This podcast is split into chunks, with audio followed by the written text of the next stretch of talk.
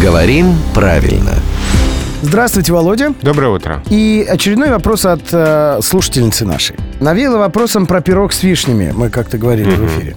Верны ли конструкции? Продается ягода. Ну, то есть, когда продается ведро клубники, можно сказать, продается ягода? Или продаются ягоды? Но с точки зрения грамматики претензий к фразе «продается ягода» нет.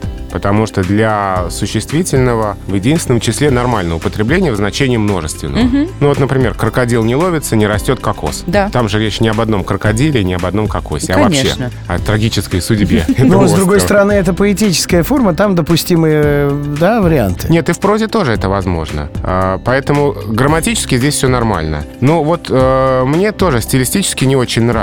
Все-таки ну, чем-то казенным отдает от этой фразы «продается ягода». Скорее, может быть, в документации рынка это возможно, в живой речи Ну, как-то ну, как-то вот не очень. Ну, именно вот такие стилистические огрехи. Таково мнение главного редактора «Грамотру» Владимира Пахомова. Ему говорим спасибо. Напоминаем, что рубрика «Говорим правильно» появляется в эфире каждое буднее утро в 7.50, в 8.50 и в 9.50.